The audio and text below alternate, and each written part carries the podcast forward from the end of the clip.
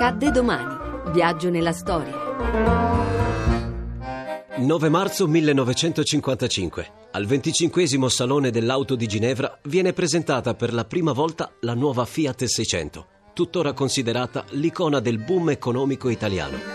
E nelle strade regna un'atmosfera di spettacolo. Il protagonista, eccolo, è il 25 Salone internazionale dell'auto.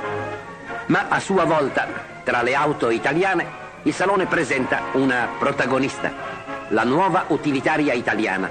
Dopo il segreto assoluto degli anni di preparazione, essa si è aperta e mostra il miracolo delle sue soluzioni.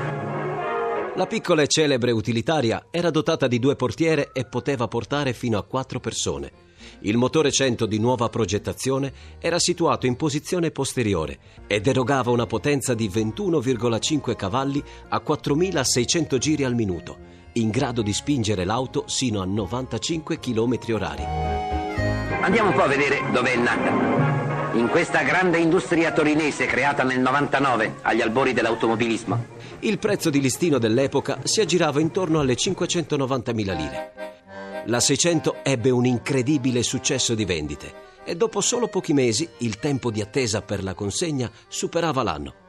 La 600 fu prodotta fino al 1969, per ben 14 anni.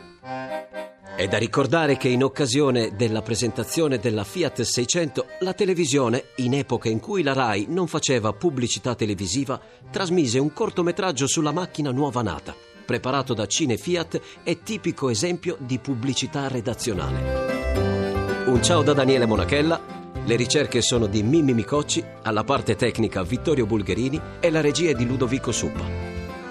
La puntata è in podcast e streaming su radio1.rai.it.